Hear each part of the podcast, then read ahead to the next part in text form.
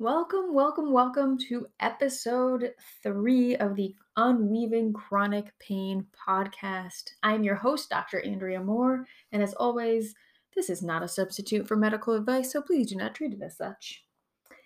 Now, today we're going to have a bit of a two-part episode, two short parts.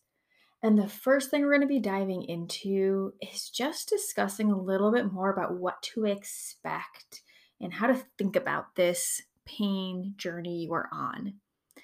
In the second part, we're going to get a little more technical and actually just talk about what the heck is pain. Like, let's make sure we've established a definition. So we'll be diving into what pain is in the first place. Oh, so to dive into the healing journey, I like to think of it a little bit like an analogy here of walking around when you have chronic pain with a ten thousand pound bag on your back. And healing is about unloading this bag, letting go of what's inside, and maybe discovering some other hidden gems that are inside this bag in the first place. Now, when you're beginning to unload this bag, oftentimes it starts piece by piece, which can feel slow. And let's face it, if a bag is weighing ten thousand pounds and it's on your back, you're probably not noticing one or two pieces that are missing, right? And this is just so common on this journey, is that people miss the wins, the little baby wins, the step forward, the thing that actually did start to heal. So celebrating anything you notice, and even just celebrating any actions that were taken or things that were different, because all of those are starting to unload your bag, whether you notice it or not right away. When you're walking around with chronic pain, again, it can feel literally like the weight of the world is on your shoulders. Trying to walk around with a heavy-ass bag on your back makes every step literally painful and challenging, and it can take so much effort to take each step forward. So I just want to bring in so much compassion and love and just understanding to that piece, and just say that I hear you, I hear you. And that's why we're on this journey together, to make the journey a, this, this, you know, a little easier. Because as we do start to unload piece by piece, things do start to add up. And all of a sudden you wake up one day and you're like, huh, moving forward's actually a little bit easier. Now, the tricky thing is, is we don't get to just sit and unload without any efforting or work. Um, unfortunately, it's often not how, not how it works. It requires action to create any type of movement here. And a lot of times that action might be with this load still on our back. And here's the thing, you've made it this far, you're here. You've had this load on your back for probably a while, and you are here, you are listening to this, you have made it this far. Like, think of all the amazing things you have been able to do, even in the presence of your pain. Not saying it's not hard. And you've been able to do it. So just acknowledging that right now and just celebrating all the things you've done with this pain on your back. Now, just taking action and guided, intentional action, you know, that is healing and, and individualized to you. And even just if you listen to the first um, episode of even just trying to start, and I, or the second episode of just starting to identify your values, that is an action. Just even doing that can start to unload this bag. So each action starts to cause some pieces to fall out. Maybe even if you're lucky, if you're really dragging that bag on the ground, you even rip a hole in the bottom and a whole chunk falls out. Some actions can create massive change very rapidly. And those are always really fun and what we always, you know, want. And oftentimes it takes little steps to get there, right? Like, literally think about if you were dragging the bag on the ground, each step is action and requires a massive amount of effort and work. But over time, it's going to start to, right, create a hole at the bottom of your bag. And that's going to be what allows it to spill out. So, so often we like to think that it's like, oh man, had we just done this thing in the first place, we would have created this huge, massive change. But oftentimes it's that thing, whatever it is that creates like the big kind of instant gratification feeling. Oftentimes it only worked because you had all these things leading up to it. And that's really the case for this inner work, which is what I really am going to emphasize um, as we are working together. So the other piece is, and this is why I really wanted to introduce this analogy right now, is I, I want to be able to reference this in future episodes of like, hmm, what to expect from different things we're talking about. And there are absolutely some pieces to healing chronic pain that kind of might be like putting your bag on wheels. Like you get all of a sudden these temporary wheels that just make it way easier to walk forward. It's not, it might not be unloading any pieces out of the bag. You know, maybe you move forward enough, some pieces might fall out, but that's not really the intention. It's just kind of lets you coast for a little bit. And those things might be, and we'll talk about this way more, but those things might be things like massage or physical therapy, manual work, chiropractic, whatever has worked and kind of given that like short-term relief. It's exactly like putting your bag on wheels. It's not addressing the root cause, but it is absolutely making your journey temporarily a whole lot easier. And that's always welcome. And the whole goal is to ditch what's not ours in that bag in the first place, right? So let's talk about that piece for a second. What's in this bag? One, everyone's bag is going to be a little bit different. No two people, even with pain that sounds incredibly similar, have the same things in their bag.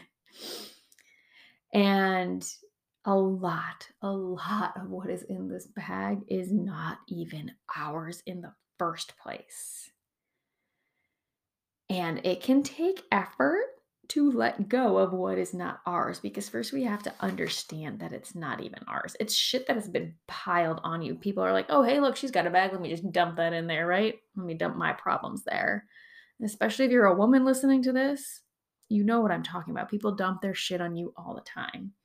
And there's a lot of it that you're aware of, but I bet you there is so much that you're not aware of, because a lot of this was handed to you the day you were born. This is like societal programming, programming in your lineage through your from your ancestors, just things your parents modeled modeled for you during childhood, things that that one random bitchy woman said to you one day that really stuck, that you still remember, you know, someone saying to you, especially like as a teenager, those like things that just leave those imprints. Some we might be very aware of, and other pieces we aren't even aware that they are impacting our system so much or in our bag. So a lot of the journey is being able to figure out how to unload that shit that is not yours. Because underneath and within all of that is your true self, is like the gemstones and the gifts and your beauty and like amazingness. All of that is in there too. And we get to like find it and, and then like decide what to do with it. And you know, once you can pull out that gem, then you can like let it shine and like hold it out to the world for the world to see. Or maybe you, you know, you tuck it into your pocket because it's one that you don't want anyone else to see and it's yours and yours alone, or one only your partner gets to see or your kids get to see, right? We get to do um, what we want with these gems, but a lot of them are hidden in this bag, covered by shit that's not ours. And so that's the thing, is this journey is not about fixing anything. Because right now, exactly as you are, you are already whole and perfect and precious and just amazing. You're already in possession of these gems and these gifts that you have to bring to the world. You just might not be able to see them yet. Maybe you do. Maybe you see some and just celebrating the hell out of the ones you're already recognizing and have already been able to put on display. And also, I guarantee there are so many there that are still waiting to be discovered, but they're already there, right? You're not broken. This isn't fixing something that is broken. This is kind of clearing off the shit that's covering them up. And that's a huge part of this journey, and that's not a quick fix. And this is where pain becomes the greatest gift we can ever receive, because it's that what often is like having pain can be the driver and the motivator to go on this journey. Because most people, even people without pain, are walking around with their gifts hidden and like undiscovered. and they may never have the impetus to search for them. But pain kind of forces us to, because it gives us no other choice. So that's where pain can be this just amazing gift, even though it might not feel like that right now. Totally feeling that if you're like, what are you talking about? I hear you. And we'll find it with time. Don't you worry. So going back to the pieces that aren't yours, what I want to invite you to do is, and you you don't need to really know what this means yet. You don't need to understand it. You know, if this really already is resonating, awesome. But if you're like, what is she talking about? Not mine. Don't worry about that piece. Don't, we don't need to logically understand it. And of course, we're going to be explaining this later in way more detail. But for right now, I just want you to ask kind of like your true self, your authentic wisdom, the question of like, what is mine? What even is mine here? What can I start letting go of? Just kind of drop that in. At the end of your next a- a- exhale, just drop it in. How much of this is even mine? And invite your authentic wisdom to just start clearing off what's not yours. And if you're like, how do I invite my authentic wisdom to clear off what's not yours? What the hell are you talking about? Totally understandable, because it's the first time we're introducing this on this podcast, right? It's literally just saying that. You don't even have to say it out loud. Just in your head, being like, hey, authentic wisdom. I've never talked to you before if you haven't. Can you start clearing off what's not mine? It could be super cash. And we will talk about that authentic wisdom. And and just really briefly, authentic wisdom is just your true self. And however you want to refer to it, everyone has their own, decide, you know, like your heart, your soul, you. However, whatever resonates with you is what's important here. I will refer to it as authentic wisdom, as that is my preferred terminology, but whatever resonates with you. And um, yeah, all you have to do is just trust that your authentic wisdom will start doing it in the background. And I'm just inviting that in for you as well here, this intention of just, hey, let's start clearing what's not even yours in the first place. Trust, that's the other big piece of this journey, especially when you're going piece by piece and like not really sure what's happening. It's really just trusting. And we're going to talk again. There's so many things. I'm like, oh my God, we're going to talk. We have like, I already have one hundred episodes I could talk about here, but we're going to be talking so much more in depth about like how to have this trust of like, we don't want blind trust, right? That's not helpful, but it's really this trust from this place of like, yes, okay, I can trust this process because like I've checked in with my body. I've cleared this with myself, not just because you're listening to me. That's not what I want. I want you to like be able to start checking in with your system, checking in with yourself. And it's like, okay, is this something I want to trust? And then trusting that, of course. Um, we don't do blind trust here. Ask me questions, challenge me. Um, blind trust is not healthy. And trusting a process that will take time is also crucial.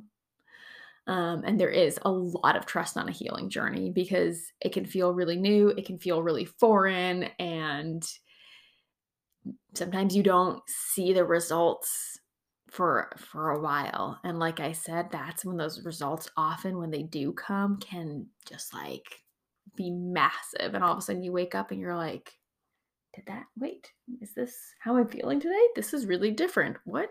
What even happened? And you might not even be, you know, there might not be this one thing that did it. It's just like this culmination that all of a sudden clicks in your nervous system. Anyway, so that is my analogy of the healing journey. Next, we're going to be diving into the definition of pain. So we're going to really switch gears here. And we're diving into the definition of pain because I feel like it's really important to set a really good foundation. I really want someone listening to this podcast to be listening in order and have a really solid understanding of pain. And then what we'll be going into next week is pain neuroscience. And really then when we get to the a little bit of the other side of things where we get what my, some might consider to be a little bit more woo-woo when it's really not woo-woo. It's all back to neuroscience. We already have this base information as to why.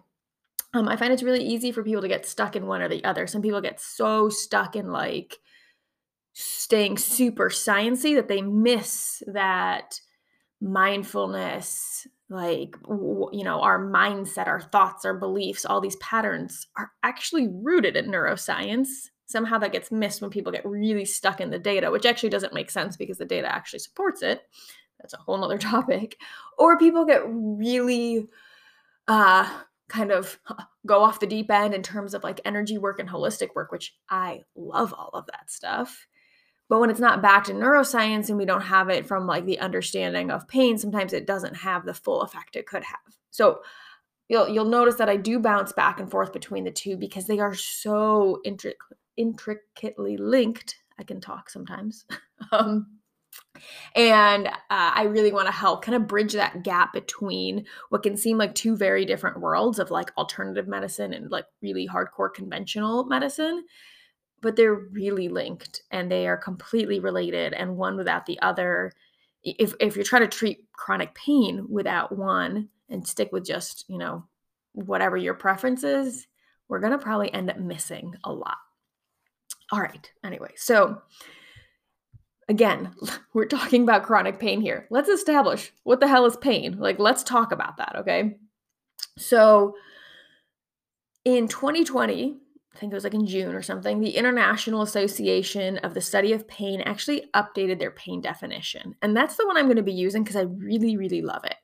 And if you weren't aware, there are absolutely different definitions of pain according to who you ask and what foundation and what, you know, um, body of research you look at. So I'm going by theirs.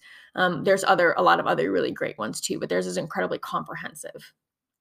So their main definition is, and pain is an unpleasant sensory and emotional experience associated with or resembling that associated with actual or potential tissue damage.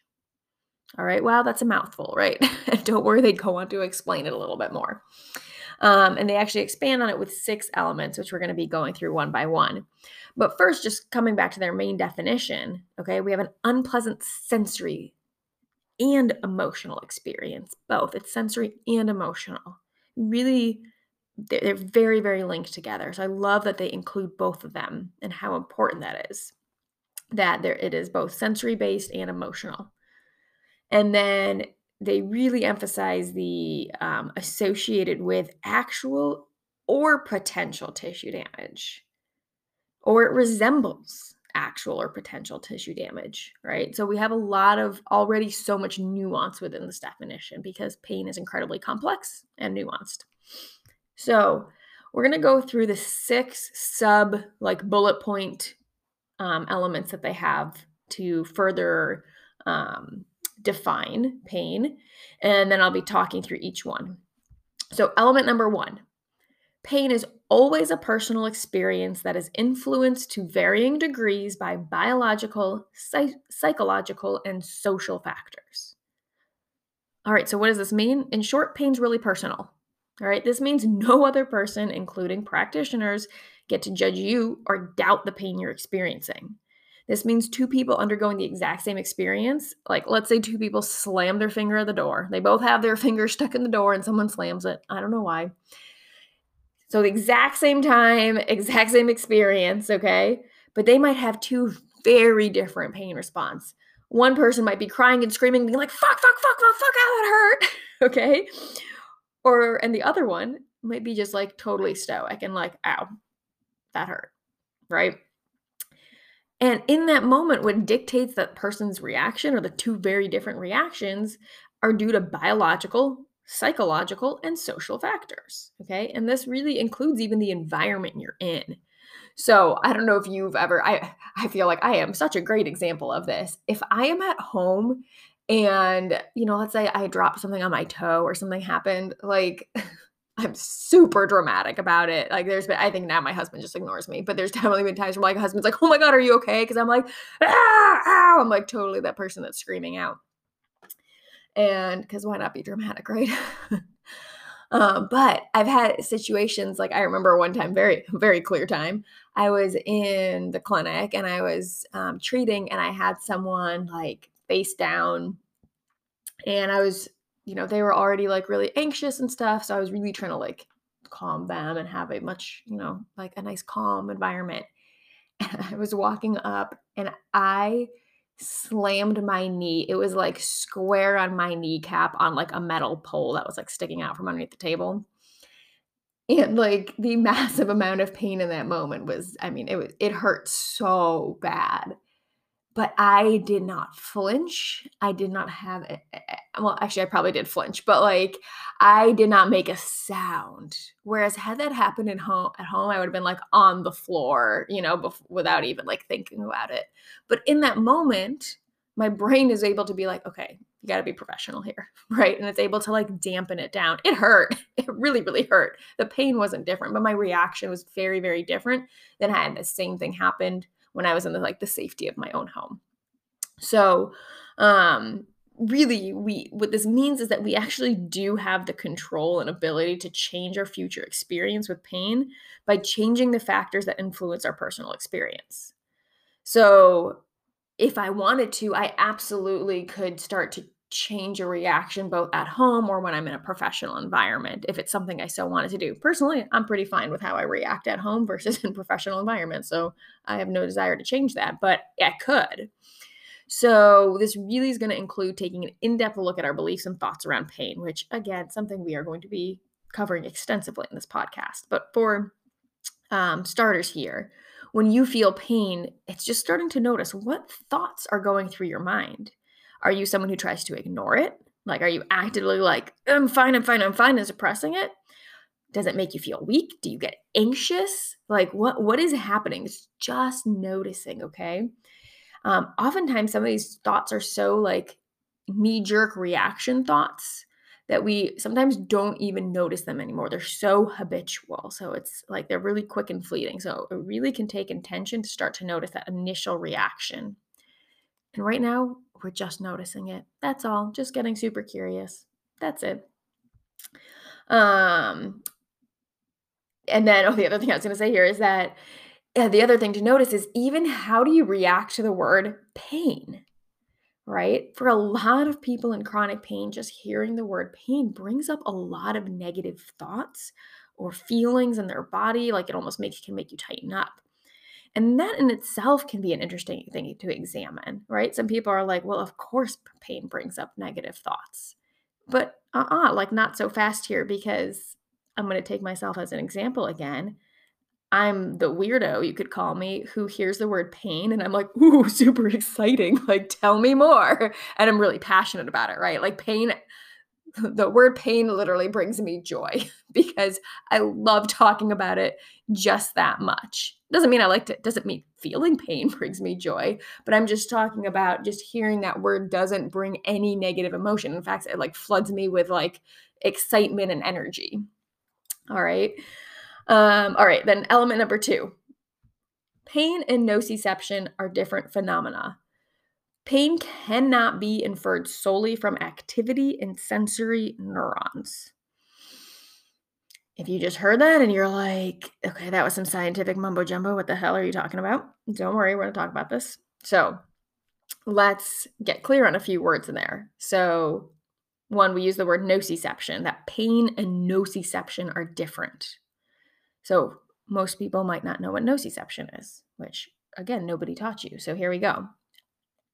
Nociception is the brain's interpretation of the signals it's getting from nociceptor cells. What the hell are nociceptor cells? So a nociceptor is a specific type of sensory nerve cell that will send signals up to the brain. They can be thought of as threat receptors, and that's often how I'll identify them as. It's just they're your threat receptors.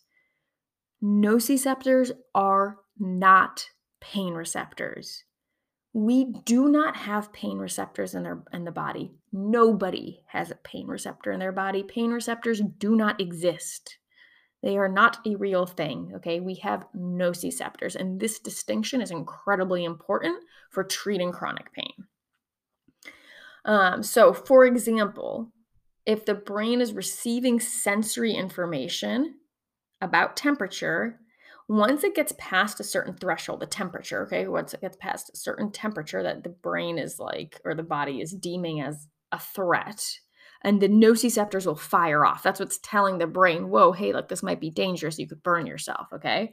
And so the brain's getting this message of like, shit, it's hot. Take your hand off whatever you're touching. Why, why are you touching a stove right now? Take your hand off of it, okay? And then oftentimes you will then feel pain. But it's not the pain, like pain, the pain here is a different thing. It's the nociception that made you want to take your hand off, this threat level. And sometimes it's the pain, though, that will make you take action. We're going to get into like the nuance there even more in depth, don't worry.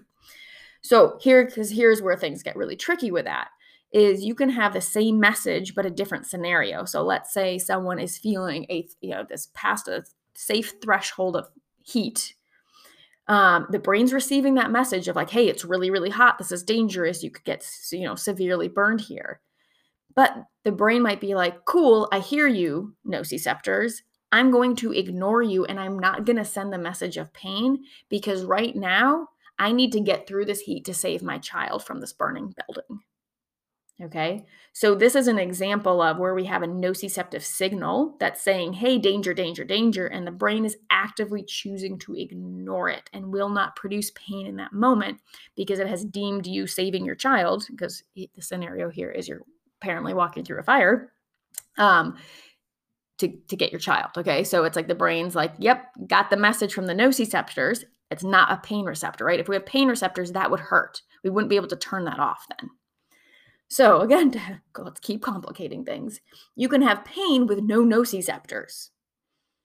All right. So the most straightforward example and easiest, best example is phantom limb pain.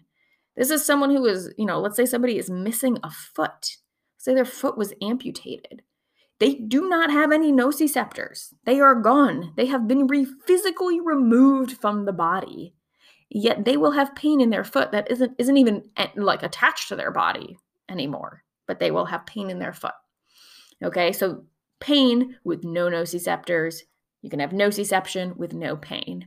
And then many times you have the combination of both. The nociception is sending like a threat signal, and then we have pain. So like I said, and I'll say, continue to say, pain is complex as shit, but the good news is it's super manageable once we can start to understand it better. All right, element number three. Through their life experiences, individuals learn the concept of pain. All right. So this is telling us that the concept of pain is learned through life. All right. And we do not all have the same experience or the same concept of pain. This means you subconsciously are now primed. I'm assuming that we're all adults listening to this, to have a certain reaction to pain. And that can depend on things such as how your parents responded to pain, what Google said when you Googled, why does my back hurt? Or what Karen decided to say without any freaking permission. And she just decided to tell you, hey, oh my gosh, you have knee pain. Wow, I had that same knee pain and now I can never squat again and move. And I'm like half disabled. Right? Like these fun little messages that we just pick up can, or also cannot, really start to subconsciously shape our experience and concept of pain. So the really cool thing is, is if you know that you and pain have a rocky relationship, there's lots you can do to mend it, because if we are shaping our experience of pain, that also means we can shape it once we become conscious of it. We can shape it any way we want and we can always change it. And becoming aware of your thoughts is kind of the crucial first step here, because we have to even, like, we have to notice what we're thinking about pain in the first place. So we've already talked about just noticing those thoughts when you have pain. Here's another fun little thing to do is just starting to ask, is this thought even helpful? So, you know, if you get up first thing in the morning and you're like, the first thought you have is just such a common experience with chronic pain is, oh, okay, is, is this going to be a good day or a bad day? Is my back going to hurt when I get up? Right? You're already thinking that. Is that a helpful thought? Does that feel good in your body to think that first thing in the morning? And it's just noticing it. Don't worry if it seems true or if it's not true. Like the truth here is completely irrelevant. It's, does it feel helpful to think, oh, wow, if my back hurts, the rest of my day is ruined? And you might be like, yes, this thought feels fantastic. I love it. Cool. If not, then, oh, super interesting, right? it's starting to notice that, because once we notice it, we can actually choose a new thought, which is an entire other, you know, again, episode in itself. But just noticing that you can pick a thought that feels helpful to you. And here, the perceived truth is really irrelevant right now. It's all about just being able to say a thought and feel like this feels very helpful with absolute confidence. All right. Element number four, a person's report of an experience as pain should be respected. Now, I hate that they had to include this. Like, this is in the International Association of the Study of Pain, okay? And within their definition, they are making sure that people know that a person's report of an experience as pain should be respected, okay? That tells us a lot about how pain has clearly not been respected in the past. So I love that they include this. I have so many stories from clients and even direct like experience in my own life. This was my exactly what happened to me, where my pain, other people's pain, you know, people are telling me this now, was completely ignored, brushed off. We were told we were crazy. We were told, oh, it's not that bad, or, oh, you're fine, or mm, no, you're really not feeling pain. Basically just completely gaslighting our experience, right? And I'm sure you've had this happen. And just the whole the whole concept that one, that one human can think they have the right to define another human's experience is kind of like the epitome of the problem in our society right now, not just around pain. Um, so I don't think this is going to change anytime soon, sadly.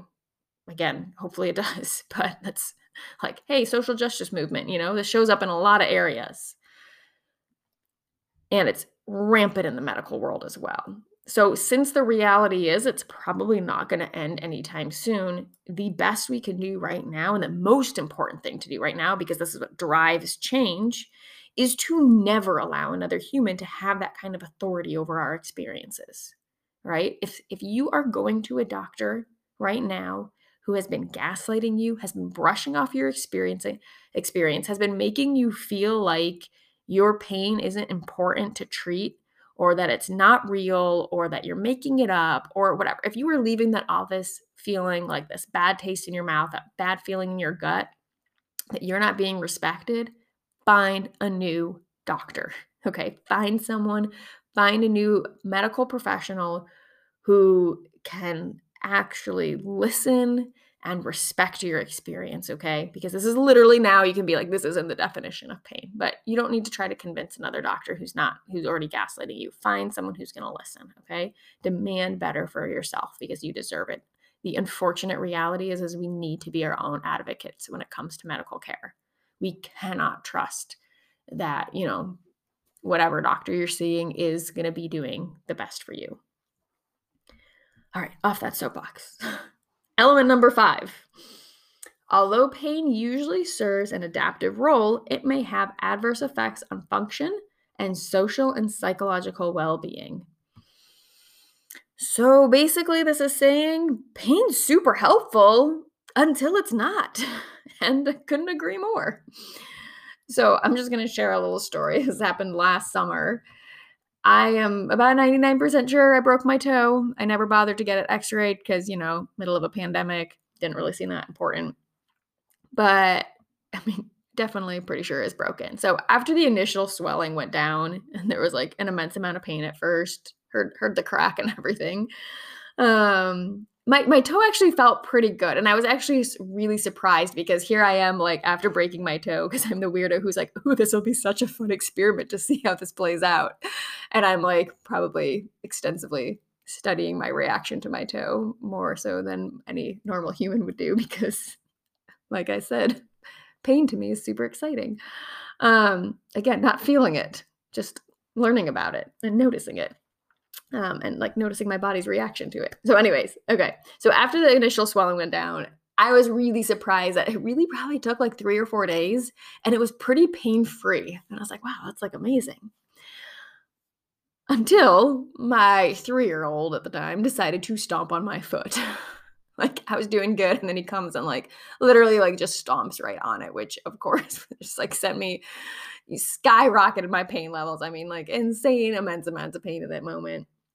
And then the other time I would have like shooting significant pain was when I would try to do a plank, which of course is like literally bending at your toe, okay? Other than that, it's like I was, it was pretty manageable. And thank God for all of this. This was like really adaptive and useful, because had I been trying, like had it not hurt when I was doing the plank, because I was doing a lot of yoga at the time, I would have probably just totally not thought about the fact, because I clearly didn't think about the fact since I tried to do a plank, right? Of the fact that that's bending my toe. Like that's, that is not going to allow a fracture to heal properly. So my body's like, um, what are you doing? Do not do that. Here, let me make it hurt so you stop, right? Super, super adaptive. And again, it's like really, really good to have this guide when we want to do like stupid things or forget that we're injured. We need this to heal properly. Okay. So again, this is all is great, especially temporarily right after we have an injury, until it's not helpful. Okay.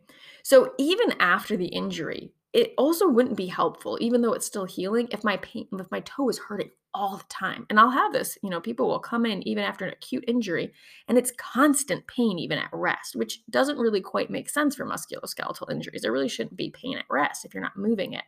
It happens though. So it's like if I'm sitting here spiraling into fear and anxiety of like, oh my God, when's my toe going to heal? When I, because I had to stop running because of it, because yeah, running hurt too, obviously, because it's bending through your toe. Um, if I'm like, oh my God, I'm never going to be able to run again, I just need to lay in bed and let this heal. That would have been really maladaptive. Um, if I was really worried that, you know, any time I felt pain, it's like that I was worsening the damage. Again, that would have been really not helpful. Um, but in my experience, it was really helpful because it was stopping me from doing things that, that were going to injure it more. Now, what becomes really tricky is when we're convinced our pain means something it doesn't. So for instance, we might think that the pain means an injury is getting worse, or that it's helpful, or that it's stopping us for a really good reason, right? And there's times where this is really true, like in the case of my toe. But if you're listening to this, you have chronic pain. It is different from an acute injury. So like when I have my chronic pain and have had my chronic pain, there is no longer, like that pain is now maladaptive. It's no longer protecting from anything because there's nothing there anymore. Because if you've had pain for more than six months, there's a ninety-nine percent chance your pain is now maladaptive because the underlying things have already healed. Because in six months, things are already healed. Um, and as a total fun side note from my broken toe experience, it was like really, really fascinating when like my toddler would be playing around me to like notice how much like I would feel almost this like, I don't know, almost like this throbbing, swelling, like this hyper awareness of my foot when he would come around after, especially after he stomped on it. Like even when it was, I would be like completely unaware of it. It's just like all of a sudden my brain's like, holy shit, that's a threat. Are you aware that this, this child is over here?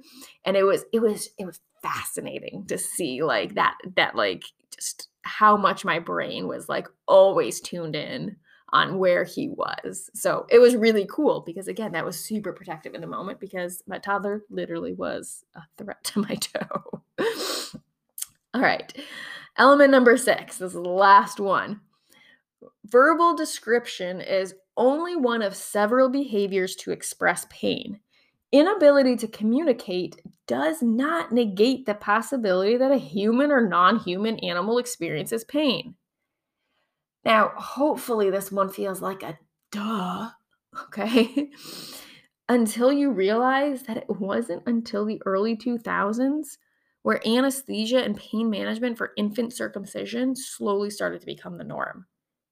It was that recently where they were just, you know, cutting babies' penises, and we're like, whatever, they can't talk, therefore they must not have pain. Like that was literally the thought around that, okay? I'm sure it was maybe not that exactly in that in those words, but they weren't providing infants with any type of pain management or any type of anesthesia for like cutting the foreskin of the one of the most sensitive organs in the body, right? Off, okay?